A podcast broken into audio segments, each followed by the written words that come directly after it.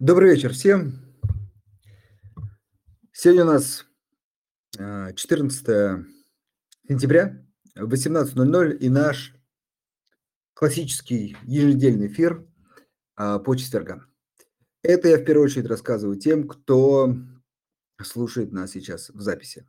Для тех, кто пришел и, судя по цифрам, еще приходит, а, вам добрый вечер. Спасибо за то, что нашли время поучаствовать онлайн в нашем мероприятии. Напомню, за это вам полагается дополнительный бонус в виде возможности позадавать вопросы а, нашему сегодняшнему гостю и более активно поучаствовать а, в нашей беседе. Давайте потихонечку э, будем собираться. Буквально через минутку я представлю а, сегодняшнего нашего гостя. Пока хочется пару слов, как я обычно делаю, сказать про рынок. Небольшая, а может быть в некоторых бумагах, да, и большая коррекция наметилась на рынке. Кажется, что, ну, с моей точки зрения, ничего страшного. После столь существенного роста э, вполне себе, может быть, даже и полезная вещь. А, так как кажется, что многих инвесторов сейчас даже уже начинают смущать столь высокие э, цены на акции, и небольшое э, снижение позволит уйти этому э, ощущению и спокойно продолжить дальше инвестировать в российские акции. И в первую очередь я имею в виду, конечно, их. Что касается облигаций, мне кажется, здесь рынок в первую очередь ожидает в пятницу эфира, эфира, да, э, заседание э, Центрального банка России. Э, накануне этого мероприятия очень-очень разнообразные мнения по поводу того, будет, не будет повышения ставок. Мы тоже, на самом деле, не пришли к единому мнению. Наверное, слегка большей степени мы склоняемся к тому, что повышение будет, но и на э, но и к отсутствию повышения э, готово. Наверное, в большей степени важно э, пост, заседая, пост комментария главы Центрального банка, который как раз все-таки даст понять рынку, насколько долго могут быть текущие ставки. Потому что этот вопрос сейчас обсуждается, мне кажется, в большей степени. И судя по росту доходности, по снижению э, цен. Э, эта информация все больше воспринимается серьезнее рынком, что, собственно, и хочет добиться Центральный банк. Но, я думаю, это мы еще, безусловно, успеем обсудить э, уже на следующей неделе. А сегодня давайте уже вернемся к нашей теме. Сегодня у нас в гостях Константин Анкилов, генеральный директор TMT Consulting. Константин, добрый вечер. Добрый вечер, коллеги. Добрый вечер, Андрей. Да, а, как обычно, спасибо вам большое за то, что нашли время и пришли. Пару слов про регламент. Мы стараемся укладываться в течение часа. А, дорогие слушатели, если у вас возникает вопрос в последнем посте в нашем телеграм-канале, обязательно переходите в раздел комментарии и пишите там вопросы. Я их по ходу, либо ближе к концу обязательно адресую нашему гостю. Давайте начинать. Э, Константин, первый такой базовый вопрос. Э, наверное, даже акцентирую внимание, что сейчас вначале поговорим не про только российский телеком, там, IT-сектор, а в целом. Ну, безусловно, все мы слышим про 5G, э, наверное, что-то, может быть, еще. Вот поделитесь, расскажите, пожалуйста, что в целом в мире, наверное, происходит э, в телеком-секторе, какие тенденции, что интересно? А, спасибо большое, рад всех еще раз приветствовать. 5G а, – это история вчерашняя, сегодняшняя, но во многом а, а, но актуальной по-настоящему она станет завтра, потому что вчерашняя она в том плане, что технология уже годы как э, внедрена, э, сейчас уже миллиард пользователей абонентов, подключенных к сетям пятого поколения, но радикально ничего для абонентов, в общем-то, пока что не случилось. Да, стали еще выше скорости, но светлого будущего не наступило. Но это та технология, на базе которой это может произойти, но мы это будем видеть постепенно и, скорее всего, к концу этого десятилетия в будущем. Поскольку технология, задача в том, чтобы, с одной стороны, разгружать существующую инфраструктуру, потому что сети 4G и предыдущих технологий вот либо уже не справляются с нагрузками, либо скоро перестанут справляться. Это новая, более эффективная технология, плюс новые частоты. И это такое спасение для операторов связи по миру и в России упование в том числе, в том числе на это.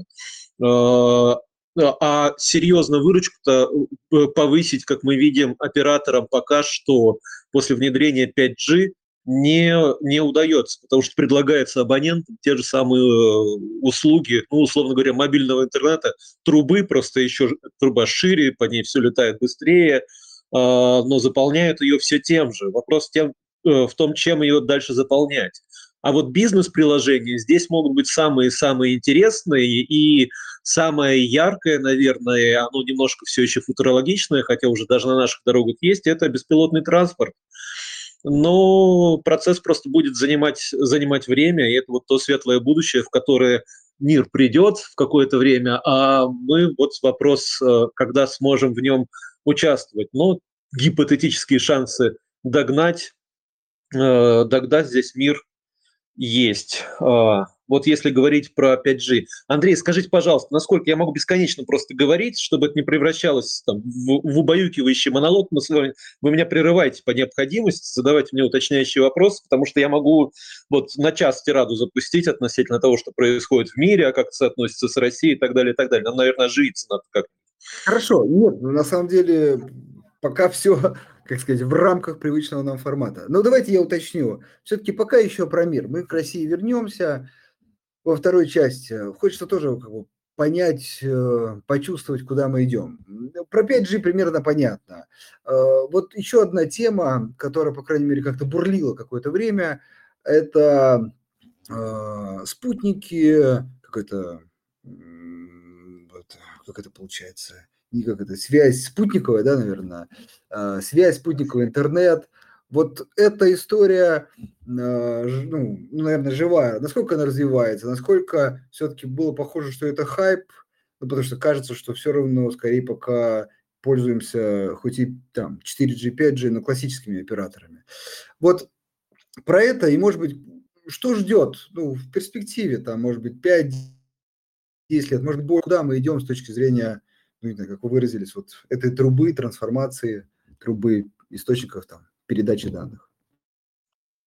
Ну, э, э, на самом деле проектов э, подобных Starlink было несколько, но удалось это вот в большом масштабе реализовать господину, который мастер хайпа и мастер реализовывать, не просто заявлять, но на этом хайпе, ну, в общем, его монетизировать.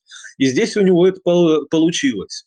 Но мы, ну, здесь мы пока что еще не на Марсе, так скажем, да, но э, практика на лицо есть, спутниковая связь, она имеет место быть и доступная практически по всему миру, ну, за нее необходим необходимо платить э, в России, соответственно, на это накладываются ограничения, поскольку у нас есть определенные требования, которым должны провайдеры интернета э, удовлетворять. А, и до этого спутниковая связь, она существовала. И в России-то она э, имеет место быть на отечественных спутниках, и есть операторы, которые ее предлагают.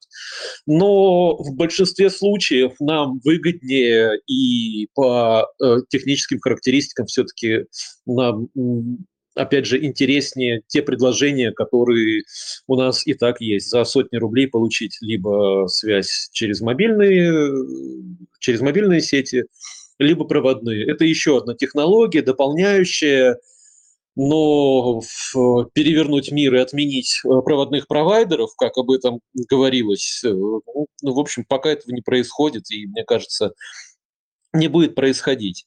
Вот, если двигаться и посматривать, вы скажите, если нужно еще про какие-то хайповые вещи поговорить, но если говорить про мир и применительно к России, у нас такая тема э, тяжелая в плане, она такая технологичная сегодня, в плане э, Э, рынка. В общем-то, я смотрел на то, как мы обозревали российские тренды того, что происходит в 2022-2023 году. Они во многом сочетаются с трендами мировыми. То есть мы, э, несмотря на э, всяческие события, идем, в общем-то, в ногу. Облака, ставка, ставка на них, как, с одной стороны, решение для обеспечения непрерывности бизнеса, возможности гибкого масштабирования при э, расширении бизнеса и увеличении потребностей в вычислительных ресурсах и в неких сервисах, так и это способ э, оптимизации издержек, поскольку облако фактически это ну, услуги либо SaaS, то есть ПО по подписке, либо инфраструктуры или платформы по подписке. Это возможность э, не покупать свое, а э, брать в аренду чужое у крутых специалистов. В совокупности за 10 лет TCO, э, совокупная стоимость владения получится больше, чем если купить свое, но не надо отдавать деньги здесь и сейчас в полной сумме, не надо думать о модернизации, когда в связи с техническим прогрессом через э, несколько лет э, наше оборудование может устареть и так далее, и так далее. Это тренд, и это тренд, который мы наблюдаем, э, что в мире, что, что в России, который продолжается, несмотря на неблагоприятные условия в, нас там, в 2022-2023 году макроэкономические. Еще из трендов я бы назвал, опять же, они не такие, как яркие, как спутники, которые бороздят космос, а, э, движение к э, дальнейшее к цифровизации в части цифровых каналов продаж и вообще э, цифровизации бизнеса. Вот эта цифра, она набила несколько оскомину, поскольку это такой как бренд уже стал некий ярлык про которые говорят, но на самом деле она же дает практический результат, повышает эффективность и просто удобство э, работы, что внутри компании, что с э, что э, с клиентом. Э, и, ну, в частности, если говорить про текущий момент, что в мире, что в России, это тренд на роботизацию и клиентскую аналитику. Вот, наверное, ключевые здесь вещи – и связанное с ним еще из красивости это искусственный интеллект, который становится элементом большинства, наверное, прикладных э, систем на сегодня. И еще красивое такое слово, назову как не, не мы его придумали, но э, интересно его называть, гиперавтоматизация. Работы пользователей – бизнес-пользователей в первую, в первую очередь с приложениями э, для работы предприятий. Э, есть такое понятие low-code и no-code. То есть э, есть тенденция к тому, чтобы конечный заказчик уже не залазил в строчки кода и не адаптировал вот этим вот на черном экране символически ПО под себя, чтобы он э, его, так скажем, кастомизировал с помощью передвижения иконок, э, то есть пользовался э, таким достаточно простым э, конструктором. Таким образом, часть, так скажем, программирования в широком смысле слова, кодинга, она переходит, она становится настолько простой и удобной, что часть из нее переходит теперь уже к бизнес-пользователям непосредственно или, к, или бизнес, к бизнес-аналитикам. То есть этим занимается отчасти не IT-специалист. Вот, наверное, не самые яркие, но вот такие знаковые э, тенденции того, чем дышит э, рынок мировой, и здесь вот мы в, России дышим синхронно с ним. Отлично. Э, вот, чтобы далеко не убегать, мы вернемся к телеком вот про вот ноу-код и так далее. Если можно, потому что, ну, честно говоря, очень такая интересная тема, насколько все-таки э, мы немножко забегаем вперед в этой тенденции, э, что вот-вот скоро уже появится, скоро будет меньше кода, или действительно там, ну, скажем, назревают вполне себе революционные изменения в этом направлении? То есть вот в какой стадии мы находимся? Мы здесь, в общем-то, мне сложно сказать, что мы отстаем от мира или нет, если сравнивать мир. Ну, если Наверное, мы, мы здесь вот близки. Э, вот. И это не будет тотальным переходом. Это применение в определенной сфере э, и применение в сфере, ну, наверное, э, бизнес-приложений в первую очередь. История же в чем? Есть коробочные да, продукты, например, пакет Office, ну, MS Office, например, да, который, который есть един, грубо говоря, для всех, вот он выпускается, и одна и та же софтина ставится, по большому счету, ну, условно, на, на любой компьютер, и она одинаково работает, который можно там чуть-чуть там адаптировать под себя и все. А есть, э, если это крупное предприятие, у тебя настолько специфически у каждого предприятия под бизнес-приложение, потому что у тебя не такой завод, как э, рассчитывали те, кто писали программу изначально, который управляет предприятием, а у тебя там специфика есть некое производство, или у тебя оно разнесено, э, и, э, или у тебя там определенные специфические поставщики, субподрядчики есть.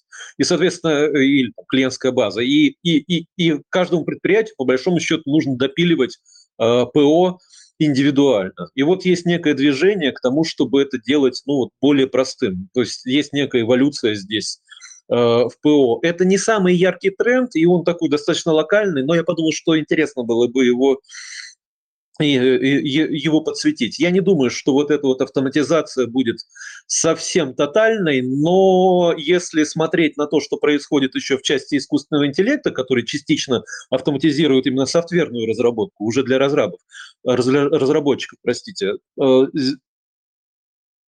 здесь что, так скажем, машина часть вещей э, начинает дел, э, делать, делать, делать за нас еще больше.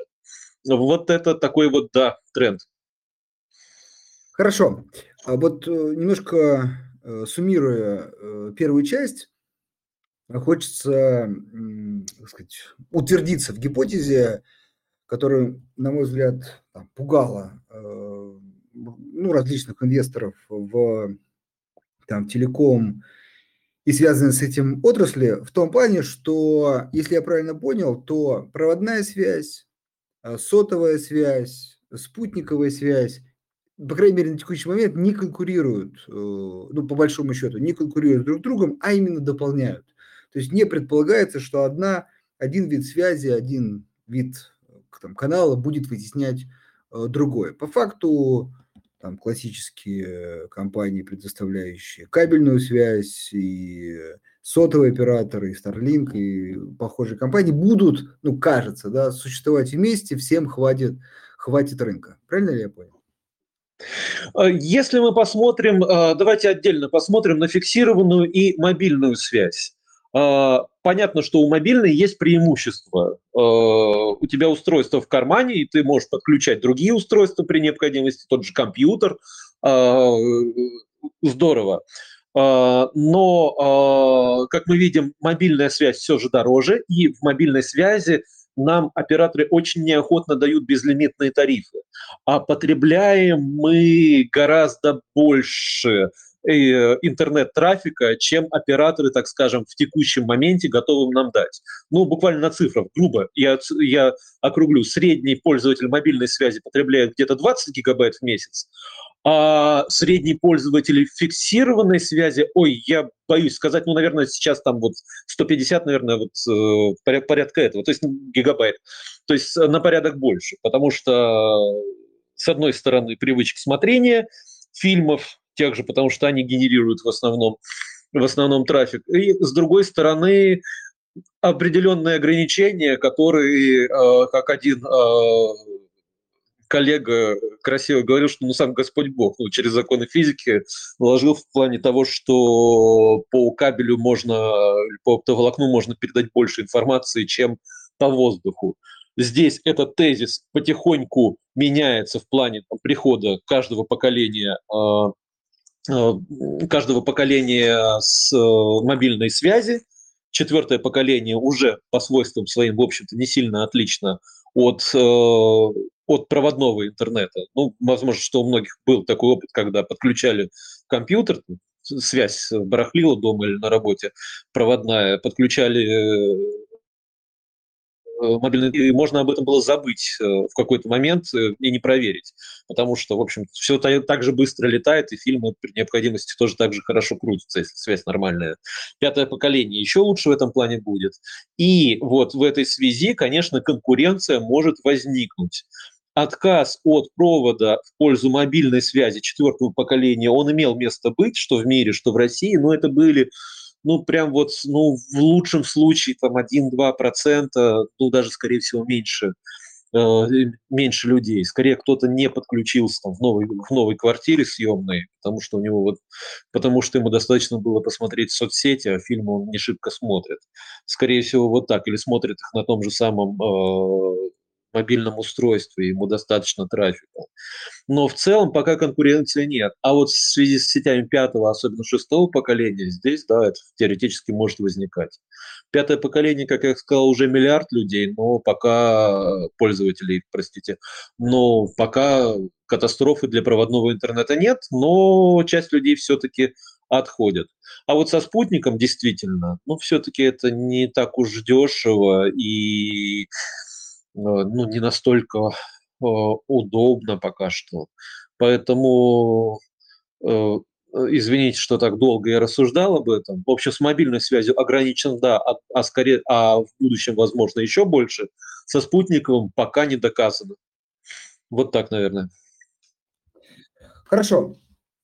Наверное, последняя тема такого глобального характера. Вы частично касались, ну, хочется, может быть, отдельно про нее поговорить. А, это, а, транспорт, да, без водителя, sales drive и так далее. А, скажите, пожалуйста, если, ну, знакомые, есть какие-то там цифры по этой истории, кажется, что вот Китай сейчас впереди, по крайней мере, по количеству уже реально действующих и даже коммерчески используемых э, машин. Вот э, насколько, еще раз сейчас важно, в целом в мире эта тенденция э, набирает обороты, потому что кажется, что вот ну, как бы буксовала она достаточно долго, потому что ждали ее в свое время в 20-х годах уже эти машины, но вот уже 23-й заканчивается, а все пока вот массовое использование не получает эта технология. Вот как она развивается? Знаете, я сейчас не подскажу цифры, но пока эта э, история достаточно небольшая. Совершенно правы. А, я думаю, что, как и во многих других технологиях, мы очень сильно ожидаем мы, мы сильно ожидаем быстрого чуда. А если посмотреть на большинство технологий коммуникационных, в частности, их э, маш, массовое распространение занимало э, много лет. Красиво есть графики, как быстро там, по сравнению с телевидением захватило там, социальные сети, э, интернет, как быстро и так далее, и так далее. Но на самом-то деле Э, темпы, а, особенно таких революционных изменений, они невысокие.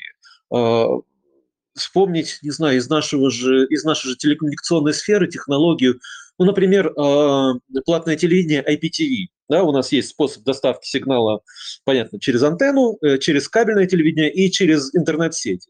Технология IPTV, о которой говорили или в, с начала нулевых. Она уже была, она работала, первые внедрения были, не помню, такие уже относительно массовые на операторах связи, не помню, 2003-2004 год. И все развивалось не очень хорошо, потому что картинка не очень была, и замерзала она, э, зависала. Э, и с качеством, а где же HD пресловутый, э, как, он, как эти каналы смогут обеспечивать. Подтягивалась инфраструктура под эти задачи, совершенствовалась технология, и в результате мы живем сейчас на рынке, э, в котором IPTV становится доминирующей технологией по всему миру, а от кабеля люди отключаются. Кабельного телевидения. Э, также и здесь нужно, чтобы была развита технология, э, развита, развита простите, коммуникационная инфраструктура, в первую очередь, которая будет управлять этим транспортом. И отрабатывались технологии, постепенно удешевлялись, что очень важно. Поэтому мы пока видим, да, таких вот early adapters, по большому счету, это нормально, и это может занять какие-то годы, но э, скорее всего, исходя из того, что мы видим э, на этом рынке из текущих тенденций, скорее всего, это не пузырь, а к вот этой истории мы придем, поскольку а, она дает, как, как массовому явлению, поскольку она дает а, множество, в том числе экономических выгод и удобства также для пользователей. А, и, ну и фактор безопасности, что также будет стимулировать правительство ее более широко внедрять. Тут вот все вроде как э, сводится, сводится к ней. Хорошо, ну то есть э, будет, но чуть попозже. Я думаю, что следующее десятилетие – это вот период массового внедрения, уже, уже масштабного. При этом она есть уже сегодня, да, и уже можно у нас на дорогах встретить. Хорошо, да, это точно. Я лично не раз встречал. А, так, э, теперь предлагаю перейти э, к России, к российской действительности. А, ну, вы частично говорили про то, что мы, по крайней мере, стараемся не отставать в рамках современных тенденций. Но вот есть эта история пресловутая, опять же, с 5G в России. Она бурлила, велись там диалоги, споры и так далее. Но вот кажется, что-то вот там с э, частотами так и не смогли договориться. Вот так ли это? Действительно ли есть в этом какой-то камень преткновения? или нет, какие-то другие проблемы э, мешают развертыванию этих частот, или на самом деле идет процесс, э, и, в общем, нас тоже ждет перспектива этой технологии. А, ситуация следующая. До 2022 года камнем преткновения были частоты. А, частоты, которые наиболее привлекательны для развертывания сетей пятого поколения – а, в России заняты. А, ситуация совершенно не уникальная. То же самое было со вторым поколением, с третьим поколением и с четвертым поколением. В первую очередь это упиралось в использование некоторых из частотных диапазонов спецслужбами, которые неохотно, конечно же, э, э, готовы были вести диалог. Но каждый раз вопрос решался. Вопрос решался с помощью такого понятия, как конверсия. То есть операторы фактически, ну, там, как государство, операторы оплачивали э, переход, э, переход соответствующих структур на другие частоты для того, чтобы они использовались э, уже в, гражданских целях. С сетями пятого поколения наиболее привлекательным, с наиболее привлекательным частотным диапазоном это никак не удавалось сделать. Наиболее привлекательный диапазон – это 3,4-3,8 ГГц. А, но это один из диапазонов. Диапазонов, на самом деле, в которых работают а, сети пятого поколения или разрабатывается под них оборудование, их много. А, для России наиболее перспективным был определен э, диапазон 4,8-4,9 ГГц, который менее эффективен, дороже на нем строить сети, на нем невозможно строить сети в приграничных районах, поскольку они будут э, э, мешать э, сетям, которые используются в соседних в соседних странах, и те сети будут мешать работе этих сетей. В общем, есть ряд ограничений. Проблема сейчас другая. Сейчас проблема даже не в этом. Проблема в том, что оборудование сотовой связи, по большому счету, а, поставляли три поставщика в мире. Их на самом деле много, но, но в общем-то, любые сети практически, включая Россию, построены на трех, на трех вендорах.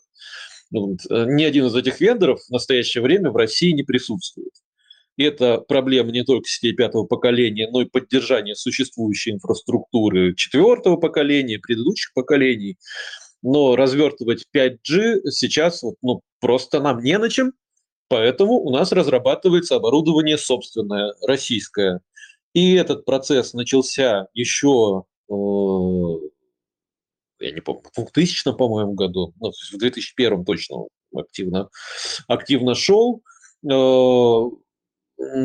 Есть опытные образцы, которые нет тестировались и продолжают тестироваться на российских сетях, но это пока вот именно образцы в каких-то случаях говорят, окей, э, по результатам тестирования, ну вот оно работает, какие-то задачи решает, в каких-то случаях э, заявлялось операторами, что нет, оно не удовлетворяет их требованиям э, оборудования, но ну, вот оборудование, оборудование есть. Я сейчас говорю уже не только про 5G, но про LTE четвертого поколения.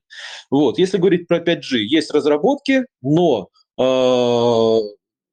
до того, чтобы построить, э, на, чтобы разраб, испытать и э, произвести оборудование в масштабе э, целой страны или крупного города, ну, до этого нам еще далеко. И отдавая себе в этом отчет, собственно, регулятор основной Минцифры, Министерство цифрового развития, э, сейчас программу, дорожную карту развития сетей пятого поколения скорректировала в части, вернее, вот в рамках новой дорожной карты было заявлено, что, эм, э, что сети у нас должны появиться в 2030 году. Покрыть, по-моему, четверть, 20-25% населения сначала, потом через несколько лет уже там больше. 20-25% населения, это, грубо говоря, Москва и Петербург с областями. А, вот, поэтому пока откладывается на определенный срок, на неопределенный срок, но очевидно, что это не в этом десятилетии. Будет разрабатываться, есть некоторое финансирование под это выделяемое государством, плюс частное финансирование, есть несколько компаний, которые этим занимаются, как специализированные технологические компании, так и дочерняя структура, например, МТС создал для того, чтобы свое разработать. А, ну, вот такой вот долгий процесс, э, который займет много лет, пока с ну, непонятным результатом, ну, дай бог, все получится или так, с да. Оборудованием. Вот.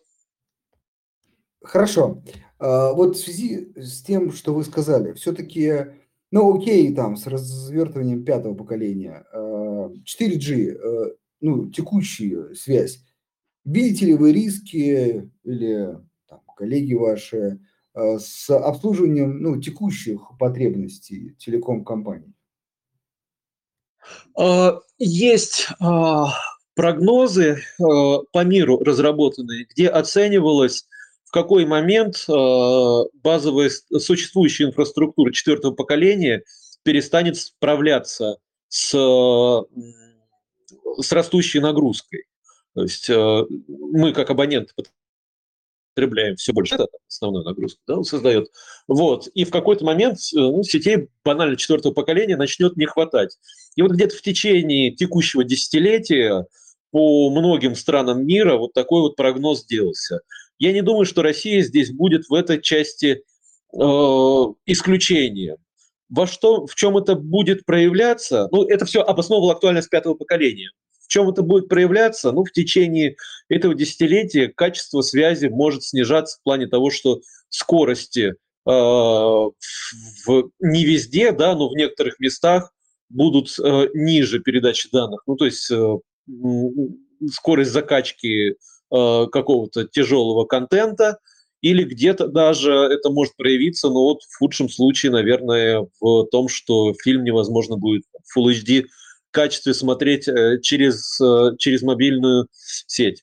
Э, совсем грустный сценарий – это если вообще связь подать. Но, по крайней мере, операторы стараются поддерживать пока что инфраструктуру на как минимум на текущем уровне, а также где-то ее на самом деле развивать и расширять. Как они это делают сейчас? Первое они, они оптимизировали использование существующей, э, существующей своей инфраструктуры, провели так называемый рефарминг частот. То есть э, под некоторых под некоторые частоты, которые им доступны, использовалось менее эффективное оборудование.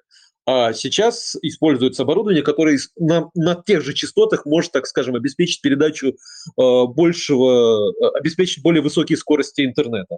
Вот. Э, соответственно, мы, в общем-то, там сегодня, да, в 23 году, в середине 23 года, э, разницы в большинстве случаев по сравнению с 2021 года или концом 2021 года не ощущаем в части качества связи. Есть какие-то предварительные признаки, что чуть-чуть скорости снизились, но пока вот это вот первые, первые такие ласточки, радикальных изменений не произошло.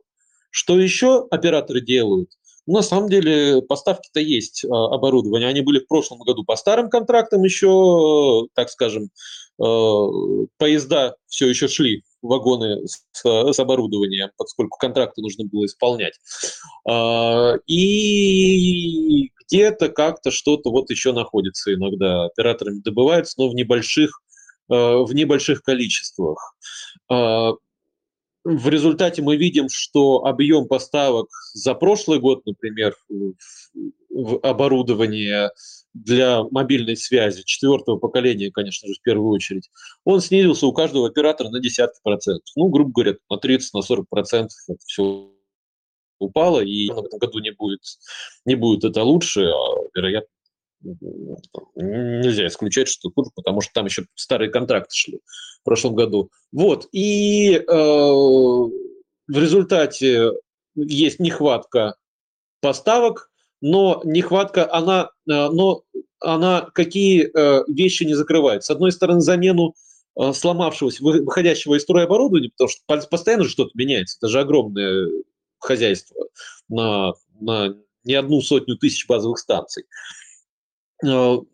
И, с другой стороны, на расширение существующих сетей. Но пока, как мы видим, операторы кое-где даже сети свои и расширяют, то есть такие возможности у них пока что, по крайней мере, будет. Поэтому, если будет становиться плохо, ну, наверное, в, текущей, в текущей ситуации действительно так и будет, но это будет происходить довольно медленно. А что будет через 5-7 лет, ну, в общем, здесь сейчас э, тяжело э, загадывать. Всякое может происходить, настолько горизонт планирования сейчас э, выстраивать тяжело. Ну, по крайней мере, вот стратегия, которая есть у Минцифры, говорит о том, что надо разрабатывать свое, пока оно не очень работает. Да, и еще попробовали компании э, э, поставщиков, так скажем, второго, третьего эшелона использовать. Они все-таки есть. Пока не очень хорошо. Пока им, насколько мне известно, не очень нравится то, что там предлагают. А у нас операторы очень блюдут качество связи, как я думаю, что все замечают. Да, вот. хорошо. Да, а, подскажите, пожалуйста, вот вы так тройку-то не назвали, просто исторически я слышал, что вроде Huawei тоже достаточно хорошо представлен в этом секторе, вот поправьте меня, и кажется, что вроде бы ну, с поставкой от этой компании проблем не должно быть. Да, это Ericsson, Nokia и Huawei. А, Huawei, а, Huawei с российского рынка а, по многим позициям, включая эту, ушел. А, дело в том, что компания может и рада была бы остаться на российском рынке, но на нее оказывают давление, и есть способы это давление оказывать. Дело в том, что а, в оборудовании мобильной связи используются не только не только родные, во-первых, патенты, во-вторых, э, э, электронные компоненты. И э, компании угрожали, насколько я понимаю, тем, что ей перекроют поставки соответствующих компонентов, а значит, она не сможет работать на рынке мобильной связи, в частности, вообще нигде.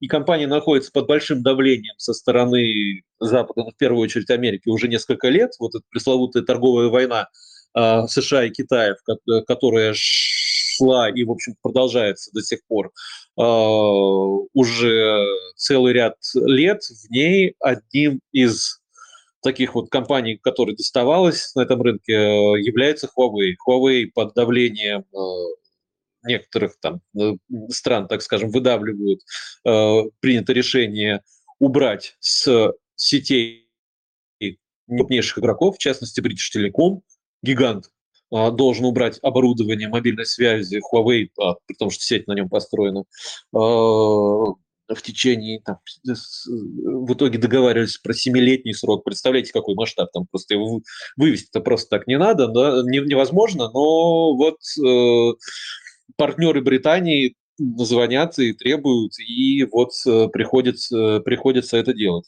А, а вообще Huawei один из крупнейших мировых поставщиков э, и российских поставщиков операторского, в частности, оборудования.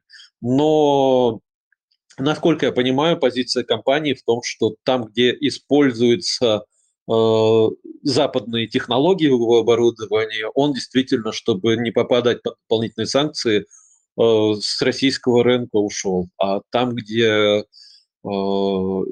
собственные исключительно разработки, собственные чипы, либо партнерские чипы других стран – соответственно, здесь возможности его прямой работы сохраняются. Вот такая непростая ситуация. Но Huawei действительно, он порядка 40%, наверное, российского оборудования сотовой связи – это Huawei. Вот это, вот такой очень качественный конкурент, да, в том числе и по цене. Э, чуть-чуть, может быть, продолжив эту тему, а вот не слышали, может быть, компания заявляет, нет ли у самой Huawei как бы задачи ну, в том числе, думаю, это для китайского рынка полезно, тоже обзавестись уже полностью э, своими телекоммуникационным оборудованием и вот не зависеть там, от западных историй? А, это очень хороший вопрос, и мне э, очень интересно будет получить на него тоже, тоже ответ. Что некие тенденции к этому даже не относительно Huawei, а в целом есть, а, в плане Китая как страны? Э, конечно же, конечно же, да. Вообще есть тренд на такую национальную, не то что само, самодостаточность, а, а независимость, технологический суверен, суверенитет. Его даже там Индия и даже Южная Корея а, отчасти а, пытаются, пытаются двигаться в этом направлении, вкладываются в собственные разработки. Но здесь природа того, как развивался рынок мобильной связи такова, что разработки были не одного, не, не одной компании, которая даже тратит миллиарды э, многие на неокр, на R&D, э, разработки были так или иначе партнерские. И в оборудовании Huawei много патентов э, его конкурентов. И у конкурентов множество патентов э, в оборудовании от, от, от, от, от того же самого Huawei. Это такой взаимосвязанный мир, который нормально работает в условиях э, ну, дружбы и мира во всем мире. А как только начинаются войны, ну, в данном случае, там, мы говорим про торговую войну США и Китая, вот начинаются, начинаются определенные проблемы. Вот. Или когда есть санкционные условия там, для какой-то страны, например, для России, соответственно, это тоже возможность а, оказать, оказать давление. Но в том, чтобы быть самостоятельным, ну, это очень непросто, потому что разработ... Э, сделать такие разработки это сложная история. И ну, не просто про то, что кажется, что да, кажется, что субъективно, что Huawei гораздо, может быть, ближе быть к этому, с учетом э, огромного опыта в этой сфере, нежели с нуля там, построить э, собственное оборудование? А, ну, ну, не так все на практике получается, э, получается, потому что есть лидер, который разрабатывает исторические как раз чипы для оборудования мобильной связи. И, он, и это всегда компания, которая является здесь, в этой сфере ведущей, и ведущей остается. И ну, в какой-то степени монополистом. А, как, а какие-то компании на этом рынке. Но я говорю в первую очередь про Qualcomm в данном случае. Понятно. Qualcomm. То есть угу. есть как бы, ну там, условно, сердцевина, да, такая важная очень деталь. Да, да, ну там не, не, там не только они, но и еще, ну, ну, там, грубо говоря, три компании, которые на слуху у всех, вот, но, но в частности, на Qualcomm это такая, а, она не, не настолько в компьютерах стоит, сколько как раз в коммуникационных устройствах. Но Huawei, вы знаете, а вот, вот что по поводу независимости. А, в телефонах, а, телефон, который выпустил сейчас Huawei, как раз это ответ на ваш вопрос, частичный.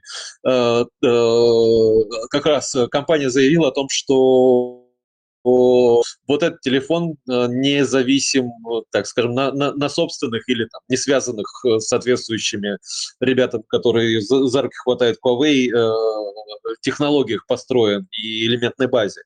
Сейчас на него внимательно смотрят, соответственно, западные их друзья, и ну, похоже, что, да, это, что это, это первый шаг такой вот э, независимости в части мобильных, мобильных устройств. Конечно, про тяжелое оборудование операторского класса сейчас пока речи не идет. Э, ну, посмотрим, что дальше будет происходить.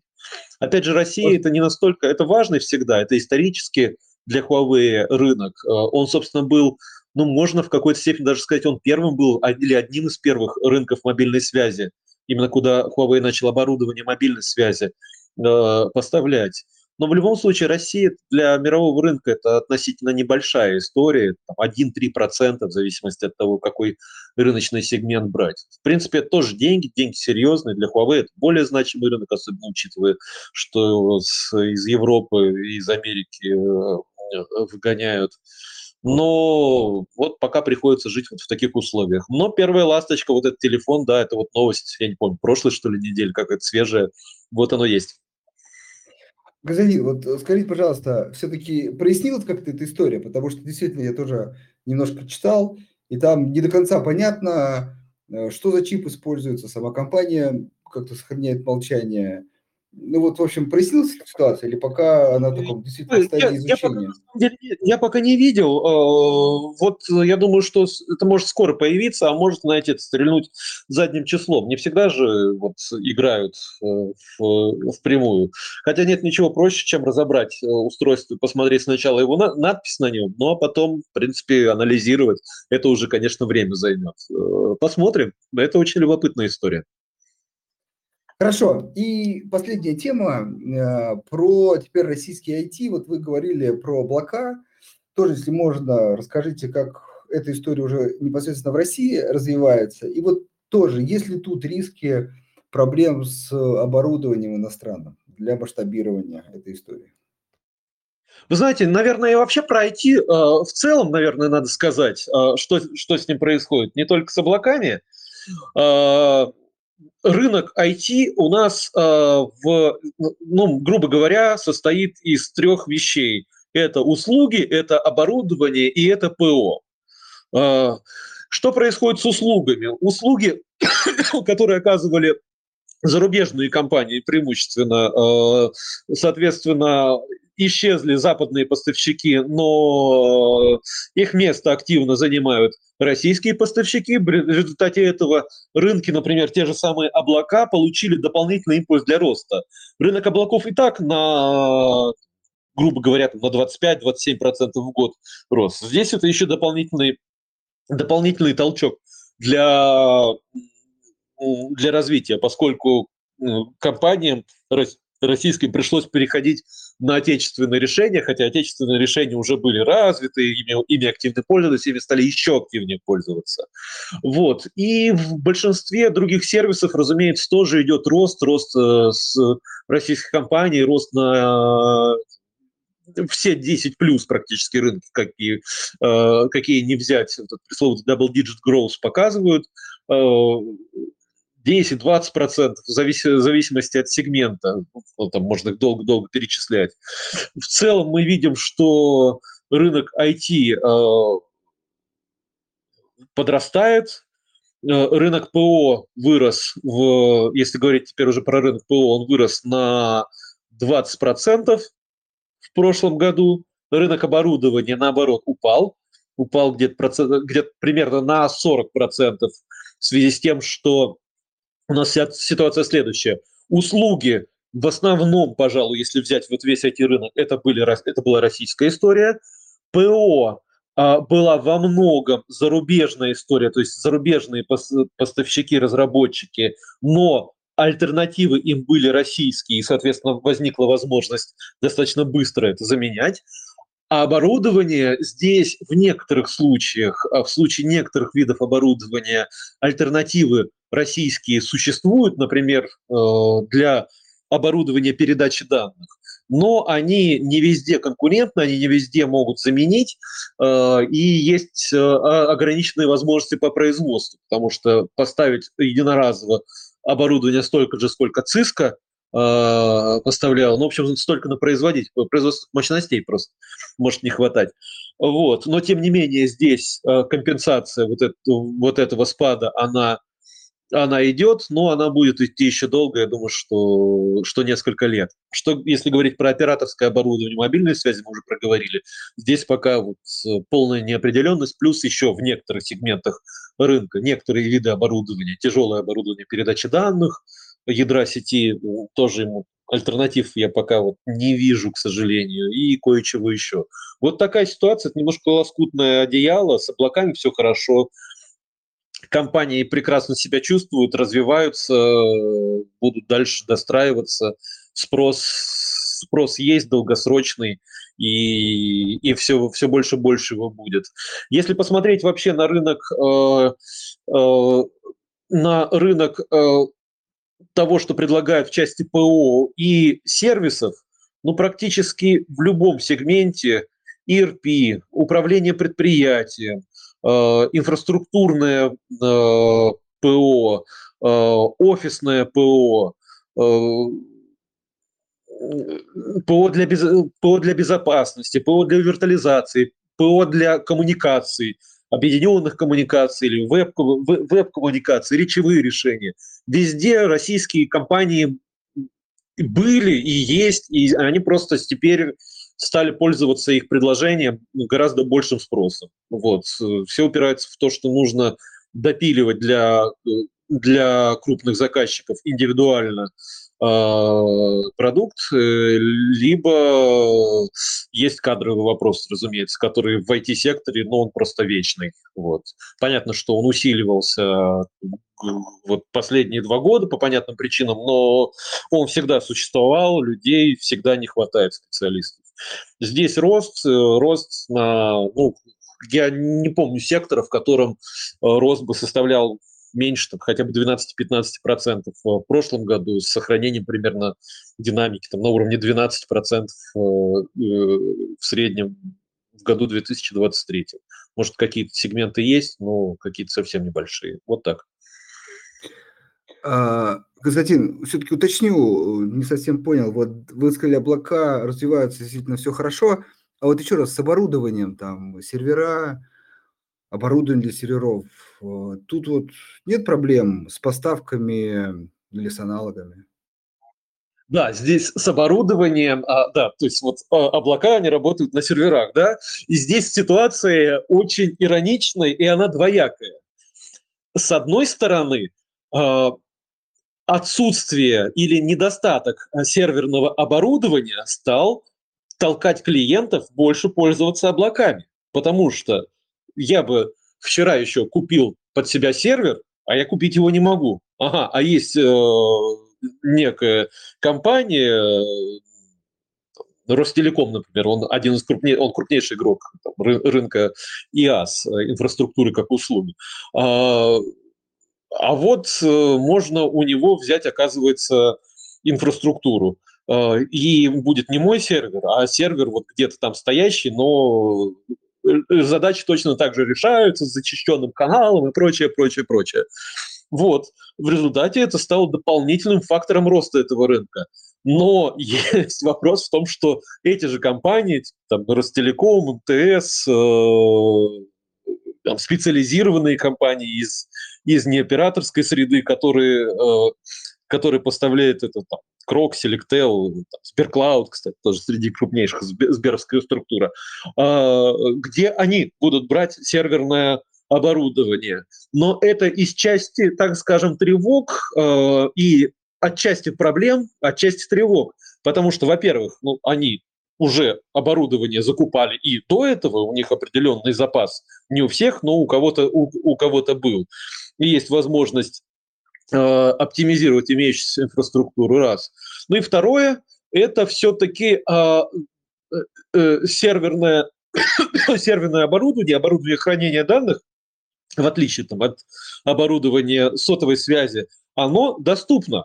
Э, во-первых, есть возможность импорта мы здесь говорим про параллельный импорт, мы здесь говорим про импорт э, оборудования от э, поставщиков, которые готовы с Россией работать. И третье – это отечественные разработки. У нас э, уже, на самом деле, история с импортозамещением – она же давно существует, существуют эти программы, и существуют приоритеты, э, и целая плеяда законов, э, постановлений и прочих документов э, на протяжении, наверное, последних лет пяти, которые были направлены на то, чтобы импортозамещать оборудование ИПО.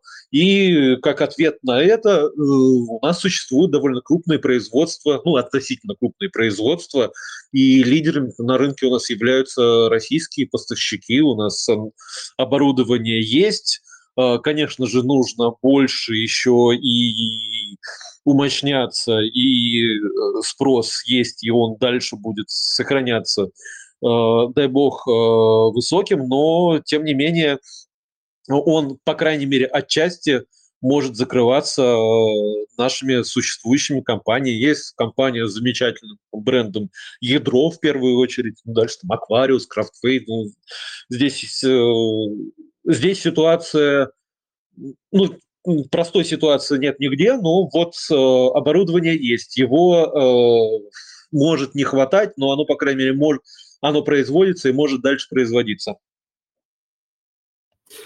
Хорошо, это действительно звучит э, неплохо.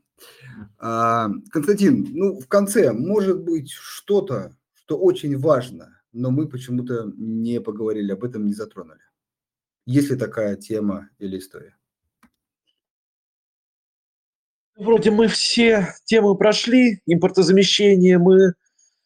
Про импортозамещение мы поговорили, про компьютеры, я не знаю, насколько интересна эта тема персональные компьютеры и ноутбуки, это же тоже часть IT-рынка. Ну, давайте кратенько в конце да, об этом ну, поговорим. Да, ну, в двух словах, если про этот сегмент сказать. Сегментов-то очень много. А, здесь есть как зарубежные поставщики, Huawei, Asus, MSI, вот, наверное, это крупнейшие, так и российские, которые отмечают большой рост своих продаж на, на, десятки, на десятки процентов. В 2022 году на 60 процентов отечественное производство компьютеров, э, ноутбуков выросло. В 2023 году ожидается ну, где-то процентов на 40. Ну, тоже вопросы как-то решаются. Все непросто, разумеется, но вот э, катастрофы пока не происходят. И тревогу вызывает такую в долгосрочной перспективе, ну вот, наверное, рынок мобильной связи. Важный еще момент, если секунда есть, это управление промышленными объектами. Вот это большая и важная история, и там же уникальное ПО э, используется, как правило, от западных компаний, например, химическое производство или еще что-нибудь такое серьезное, сложное. Но здесь, по крайней мере, в части индустрии отечественные разработки и были, и, и делаются. А, у меня однозначного ответа на то, что вот все будет заменено, э, ну, пока, по крайней мере, нет, но пока о катастрофе никто из, в, этой, в этой связи, о какой-то, не катастрофе даже, а тревожащей, э, сильно тревожной ситуации, ну, по крайней мере, не заявляется. То, что есть, оно работает, а для масштабирования, конечно же, сейчас нет возможностей, но и промышленности, может быть, это как-то будет решаться. Но вот здесь как раз неопределенность некоторая есть. Пожалуй, Хорошо. Все. Да, Константин, вам огромное спасибо. А, надеюсь, дорогие слушатели, сделаете, как всегда, какие-то выводы и учтете их в своих инвестиционных целях.